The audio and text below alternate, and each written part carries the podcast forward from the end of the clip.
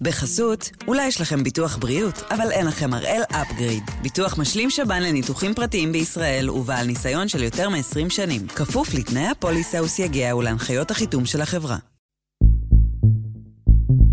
היום יום רביעי, 23 בנובמבר, ואנחנו אחד ביום, מבית N12.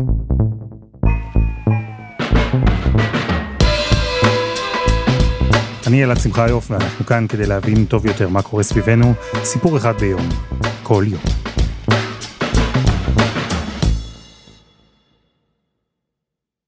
הפעם הראשונה שבה משימת ארתמיס אחת הייתה אמורה לצאת לפועל, נדחתה בגלל מזג אוויר. הפעם השנייה, בגלל דליפה במערכת הדלק. בפעם השלישית, שוב, הכתה הסופה והשיגור נדחה. בפעם הרביעית, גם אותו סיפור. ורק בפעם החמישית, לפני שבוע, האור הירוק ניתן, הסופרים לאחור ספרו לאחור, והחללית אוריין המריאה לכיוון הירח.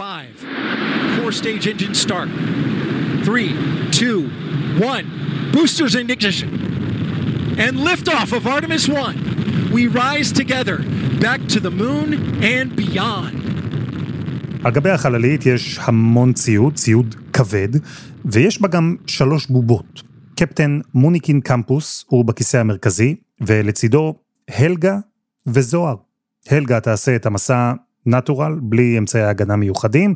זוהר לובשת וסט מיוחד, אנטי קרינה שפותח בישראל, ושחוקרים ישראלים יעקבו אחרי הביצועים שלו במסע. אחר כך ישבו בין זוהר לבין הלגה, ינסו ללמוד מה בעצם יקרה במסע כזה אם במקום בובות יהיו שם בני אדם, אסטרונאוטים.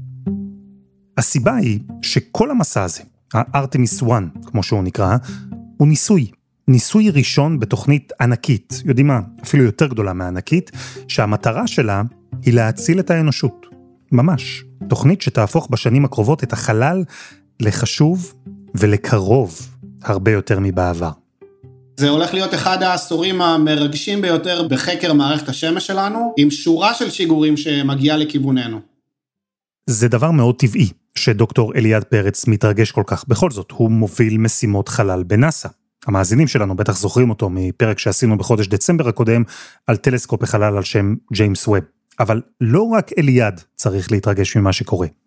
ארתמיס היא באמת דבר מדהים. אחד מהמשימות העיקריות שעומדות בפנינו היא היכולת שלנו לפתח ולקיים חיים על פני השטח של הירח, על כל המשתמע מכך.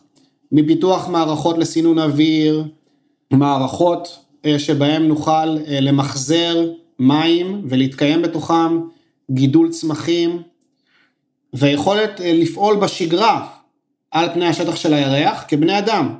זאת אומרת, לא רק לחיות בסביבה שהיא מצומצמת, לא מכילה ולא נוחה, אלא באמת לאפשר קיום של חיים נורמליים על פני השטח של הירח, ויש שורה של טכנולוגיות שמפותחות על מנת לתמוך במשימה המרכזית הזאת. כלומר, אתם עכשיו בודקים אם ואיך בן אדם יכול לגור על הירח? זו השאיפה בשלב המאוד מתקדם, אני מניח, של ארתמיס, שאסטרונאוט יצליח לחיות שם? כן, אפילו לא מתקדם, הייתי אומר בעשור הקרוב. זה, בסופו של יום, אני מניח שלקראת סוף העשור, מה שאנחנו באמת נראה זה אסטרונאוט שיוצא מתוך תחנת החלל שמקיפה את הירח, הלונר גייטווי, עולה על המעבורת הנחיתה שלו, או כלי הנחיתה שלו, ומגיע לפני השטח של הירח, נכנס לתוך המנגנון אה, שהוא סביבה תומכת חיים בשבילו, תחשוב על מעבדה שנמצאת למשל על פני השטח של, של הירח, עם מיטות, עם מערכות מחשוב, מערכות חקר, לובש מחדש את החליפה המותאמת שלו לפני השטח של הירח, עולה על רכב ומסייר על פני השטח בירח, וחוקר את פני השטח, את האדמה, ומנסה להבין כיצד הם יכולים להתקיים בסביבה הזאת. וואו, בעשור הקרוב? זאת השאיפה.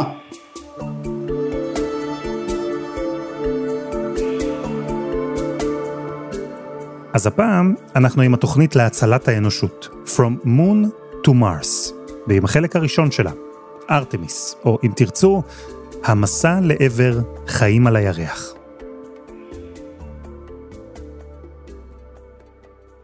אז נתחיל בהתחלה. ברגע שבו התוכניות השאפתניות האלה של נאס"א בכלל נולדו. הסיפור שלנו מתחיל בשתי הבנות מרכזיות שככה נופלות כפרי בשל לידיים שלנו בעשורים האחרונים. ההבנה הראשונה היא שהשמש שלנו הולכת לסיים את העתיד שלה כענק אדום, בעוד כארבע וחצי ביליון שנים, אה, וכשאנחנו מסתכלים על המודלים שחוזים את התפתחות של השמש למשל, אנחנו מבינים שהשמש הולכת לגדול ברדיוס שלה, והיא הולכת להתקרב יותר ויותר לכדור הארץ, וכחלק מהתנועה הזאת תשפיע על המערכות האטמוספריות של כל הכוכבים במערכת השמש, ביניהם גם כדור הארץ.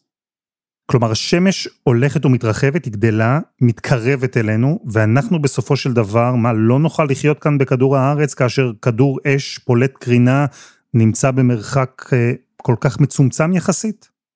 אמת. אם בכלל נוכל לקיים אטמוספירה. נהדר, נכון? אבל חכו, זה לא הכל, כי במקביל להבנה שהשמש משתנה לנו, החוקרים הגיעו לעוד מסקנה עגומה משהו. ההבנה השנייה היא שאנדרומדה, הגלקסיה השכנה הקרובה אלינו, היא נמצאת במסלול התנגשות לכיווננו. זה בטווחי הזמן הרחוקים של 5 ביליון שנים, נראים לנו רחוקים אבל הם על המסלול שלנו. רגע, ומה זה אומר שגלקסיה אחרת בדרך להתנגש בנו? דמיין אה, צביר של כוכבים, של מאות מיליוני כוכבים, שמסתובב בתנועה מעגלית מסביב לחור שחור ענק, כמו גלקסיית שביל החלב שלנו, אה, שנמצאת במרחק לא רב מאיתנו, ושני הגלקסיות האלה שועטות אחת לכיוון השנייה יותר מהר מכדור שנורה מאקדח, הרבה יותר מהר. כל המסה של שתי המערכות האלה עתידות לפגוש אחת את השנייה, באיזושהי התנגשות שבהם שתי המערכות עדיין לא ברור אם הם יתאחדו לכדי מערכת אחת, או אה, ישייפו מחדש, או יבנו מחדש את הצורה שלהם. זה יהיה אירוע אסטרונומי אה, מדהים. אירוע אסטרונומי מדהים לגמרי. מכל הבחינות האחרות אבל לא ממש. כי שני האירועים האלה, השינוי של השמש ואנדרומדה שבדרך לתאונה איתנו, שניהם הבהירו למומחים שאנחנו חיים כאן על כדור הארץ על זמן שאול. עכשיו, מיליארדי שנים זה עוד המון זמן. ולכן אי אפשר לומר שכל ההשקעה הזו, הכסף, כל מה שאנחנו רואים היום, נועד לפתור דווקא את הבעיות הספציפיות האלה. אבל כן יש הבנה שיש בעיות מסביבנו, שיצריכו יכולת להגיע ואפילו לחיות על כוכבים אחרים. ההבנה הזו התחדדה.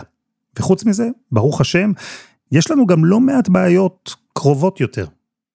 למשל, שינויי האטמוספירה, עלייה בחום על פני השטח של כדור הארץ, תופעות שקשורות בשדה המגנטי ושימור השדה המגנטי של כדור הארץ.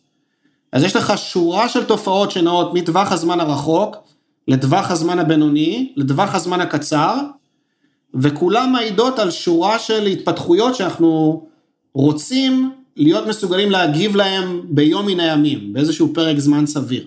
וכשכל החלקים האלה בפאזל נופלים ביחד, סוכנות החלל האמריקאית מבינה שאנחנו צריכים לפתח יכולת של תנועה בחלל, מחוץ לשטח פני כדור הארץ, הם לוקחים צעד נוסף קדימה ובעצם אומרים, אנחנו נדרשים לפתח יכולות לפעול על פני כוכבי לכת אחרים. אז ככה בתפיסה הגדולה שלנו זה הופך אותנו מאנושות שהיא פועלת על פני שטח כדור הארץ, לציוויליזציה שהיא הופכת להיות אינטרפלנטרית.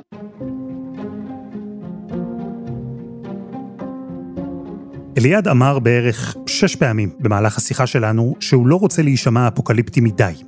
וזה נכון, ואין סיבה. כל האתגרים הגדולים של האנושות, ממשבר האקלים ועד תאונת דרכים עם גלקסיה אחרת, כל אלה לא יקרו ברגע, הם לא ישמידו את כדור הארץ כבר מחר. המדע הוא הרי מתקדם מהר, הפתרונות הפוטנציאליים נולדים כל הזמן.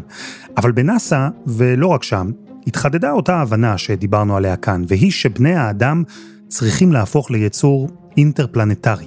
שאם נצטרך למצוא פתרונות לבעיות במקומות אחרים, אם נצטרך למשל למצוא משאבים שאין או שנגמרו ונמצאים רק במקומות אחרים, או אם חלילה נאלץ לגמרי לזנוח את כדור הארץ, אז אנחנו חייבים יכולת אמיתית, פרקטית, להגיע למקומות רחוקים, ואולי גם להתיישב בהם. אחרי שדיברנו על הרעיונות גדולים, חשוב להתחבר לקרקע המציאות. זאת אומרת, ברמה הפרקטית, מה נדרש מאיתנו? מה הוקטור? מה הכיוון שהאנושות צריכה לצעוד אליו? והתשובה היא נורא פשוטה. אחד, אנחנו צריכים לפתח מערכות שהן נושאות משקלים כבדים, שיכולות לעזוב את פני השטח של כדור הארץ ולעבור לכוכבי לכת אחרים.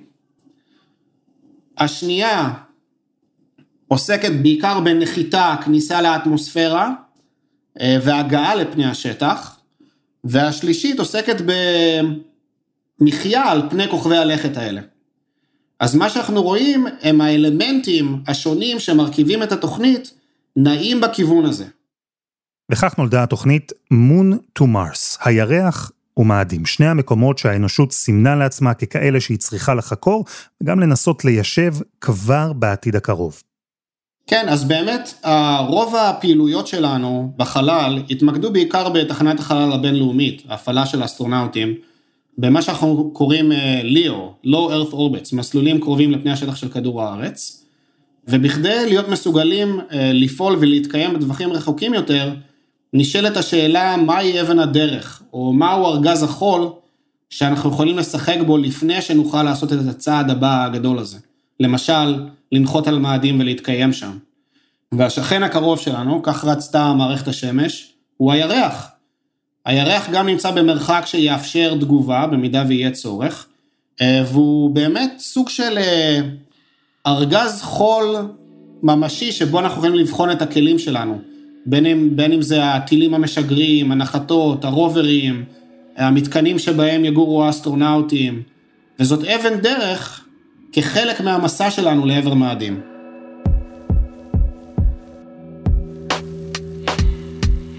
חסות אחת, וממש מיד חוזרים.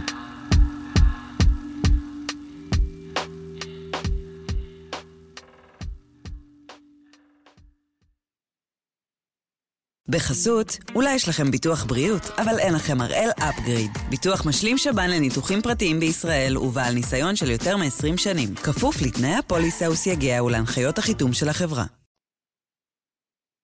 אנחנו עם Moon to Mars, התוכנית של נאס"א לחקור ובתקווה גם ליישב את הירח ואת מאדים, בניסיון למצוא פתרונות לכמה מהאתגרים הכי גדולים שהאנושות תתמודד איתם בעתיד, ובעתיד הרחוק ממש. ודוקטור אליעד פרץ, אם Moon to Mars זו התוכנית הגדולה, אז איזה חלק ממנה היא ארתמיס, הפרולוג? הייתי אומר הפרולוג, כן, אפילו הפרולוג לפרולוג, זאת אומרת יש אלמנטים שונים שהם חלק מהתוכנית של הפעולה על הירח. אז ארתמיס, הפרולוג, יצא השבוע לדרך עם הפרק הראשון שלו, ארתמיס 1. אחריו מתוכננים להגיע עוד שיגורים, ארתמיס 2, 3 וכן הלאה, כל פעם בתקווה נשלח לירח קצת יותר דברים, נחקור אותו יותר לעומק, יותר קרוב, עד שיגיע הרגע, ואחרי 50 שנה בני האדם יחזרו לשם, הפעם בשאיפה גם להישאר לתקופה ארוכה יותר. רק החלק הזה, ארתמיס, הוא בעצמו פרויקט עצום, הוא עולה כמעט 100 מיליארד דולר. רק לצורך ההשוואה, הטלסקופ ווב עלה 10 מיליארד. וזה פרויקט שנאס"א לא יכולה לעשות לבד, והיא באמת לא לבד. קנדה למשל מפתחת את הזרוע הרובוטית ל Lunar Gateway, שזאת תחנת החלל הבינלאומית שתקיף את הירח. אוסטרליה מפתחת מה שאנחנו קוראים Lunar Exploration Support, שזה מערכות שהן אה, מקיימות אה, בקרה שוטפת על פני השטח של הירח מהמקפות עצמן. אוסטריה מפתחת מכלי לחץ. שוודיה, צרפת, יפן, לוקסמבורג, באמת שורה של מדינות, זה, זה מאמץ שהוא מאמץ בינלאומי, אבל שבסופו של יום מתוקצב וממומן ברובו ומובל ברובו על ידי סוכנות חלל אמריקאית. אז יש שיתופי פעולה בינלאומיים. אמרנו, גם ישראל מעורבת במידה כזו או אחרת, אבל חלק חשוב בתוכנית הוא לנסות להרחיב את מעגל המשתתפים, להכניס פנימה גם שחקנים פרטיים, חברות פרטיות, שעם כל הכבוד לתרחישים האפוקליפטיים, הן חיות על רווחים, על כסף. וזו המטרה, להפוך את חקר החלל לרווחי. יש עניין להכניס את החברות הפרטיות ולפתח שוק שהוא גדול יותר, שהוא שוק שמונע אה, על ידי כלכלה, בכדי שנוכל לפתח את הטכנולוגיות הנדרשות לעתיד.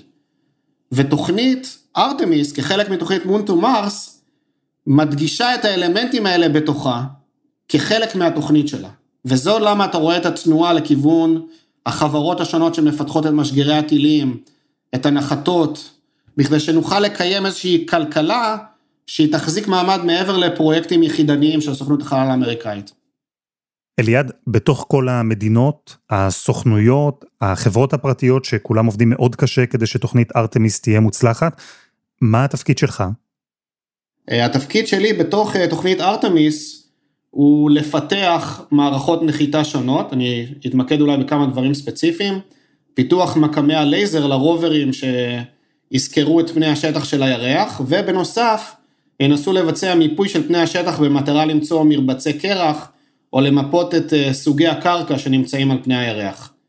חלק מהאתגר שלנו על פני הירח הוא היכולת לנווט על פני הירח ולהיות מסוגלים לזוז ממקום למקום בקצבי זמן שהם אה, רלוונטיים לנו בשביל להשיג את היעדים שלנו. אז במקרה של אה, התנועה על פני השטח נדרשנו לפתח מקמי לייזר שעוזרים לנו במיפוי השטח בזמן אמת ומאפשרים תנועה של הרכב במצבים שבהם או שהשמש מאירה את המערכת שלך ישר מול הפנים, או שהשטח הוא חשוך לגמרי ואין אור שמגיע מכיוון השמש, או שאתה נכנס לתוך מחטה שיש בו מרבצים של אור וחושך, אה, ויכולות פיתוח שהן מאפשרות לך לנווט בצורה אוטונומית, גם את הרוברים וגם את המכשירים והרכבים שנושאים את האסטרונאוטים.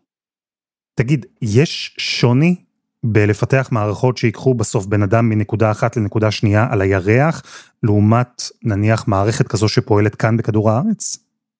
שאלה מצוינת. אני חושב שהאתגרים שה... המרכזיים מתחילים בדברים שנראים לנו הכי פשוטים.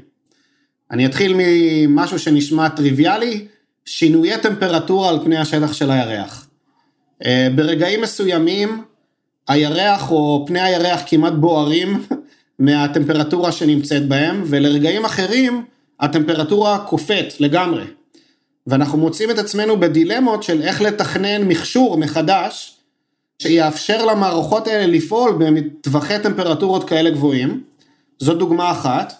הדוגמה השנייה היא אבק, שעל פני כדור הארץ נוטה, נוטה לשקוע וליפול על, על פני כדור הארץ בגלל הכבידה. שם אנחנו מגלים שהאבק הוא נצמד, זאת אומרת היכולת שלו לרחף באוויר טיפה יותר ולאורך זמן ולפגוע במשטחים שונים של הרכבים שאנחנו נעים בהם, הוא קריטי, מה גם שחלק מהחלקיקים של האבק האלה נושאים בתוכם מטען. אז תדמיין שיש לך כמו בטריות כאלה קטנות שעפות באוויר וכל פעם שהן פוגעות במערכות שלך אתה מקבל איזשהו שוק בתוך המערכת אה, ותנאי המחיה ותנאי ההפעלה של המערכות האלה הם פשוט שונים בצורה קיצונית מאשר על פני כדור הארץ.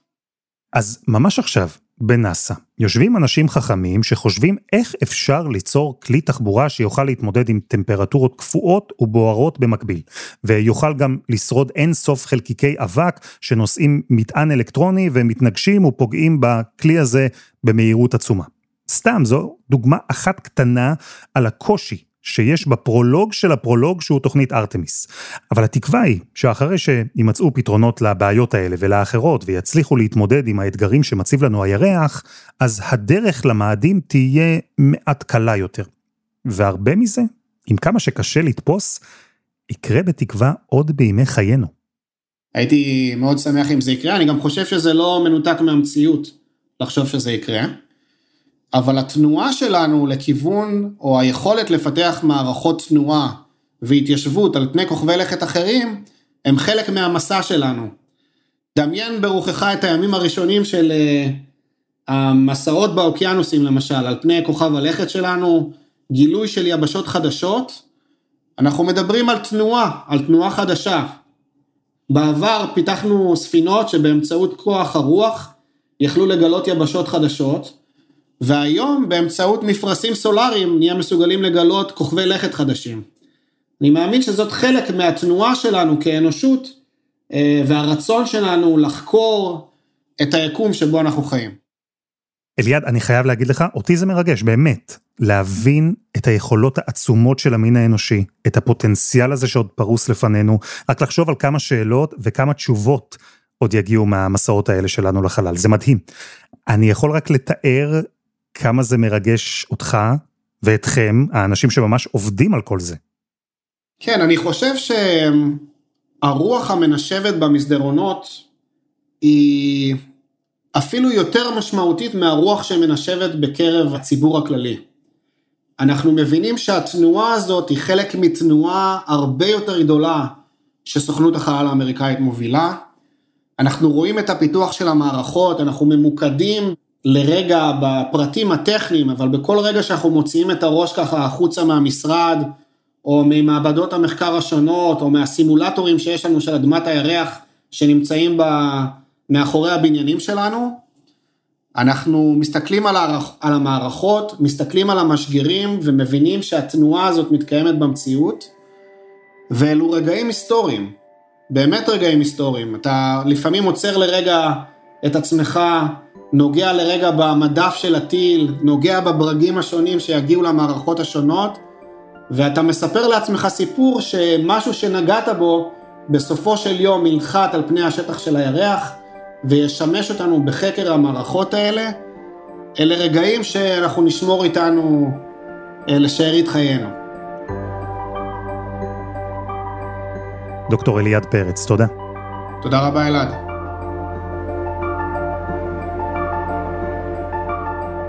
וזה היה אחד ביום של N12. אנחנו גם בפייסבוק, חפשו אחד ביום, הפודקאסט היומי.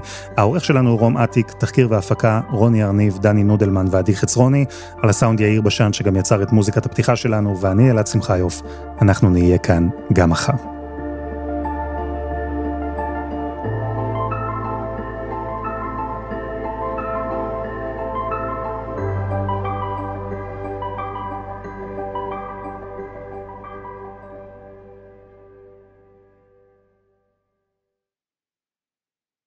בחסות, אולי יש לכם ביטוח בריאות, אבל אין לכם הראל אפגריד. ביטוח משלים שב"ן לניתוחים פרטיים בישראל ובעל ניסיון של יותר מ-20 שנים. כפוף לתנאי הפוליסה וסייגיה ולהנחיות החיתום של החברה.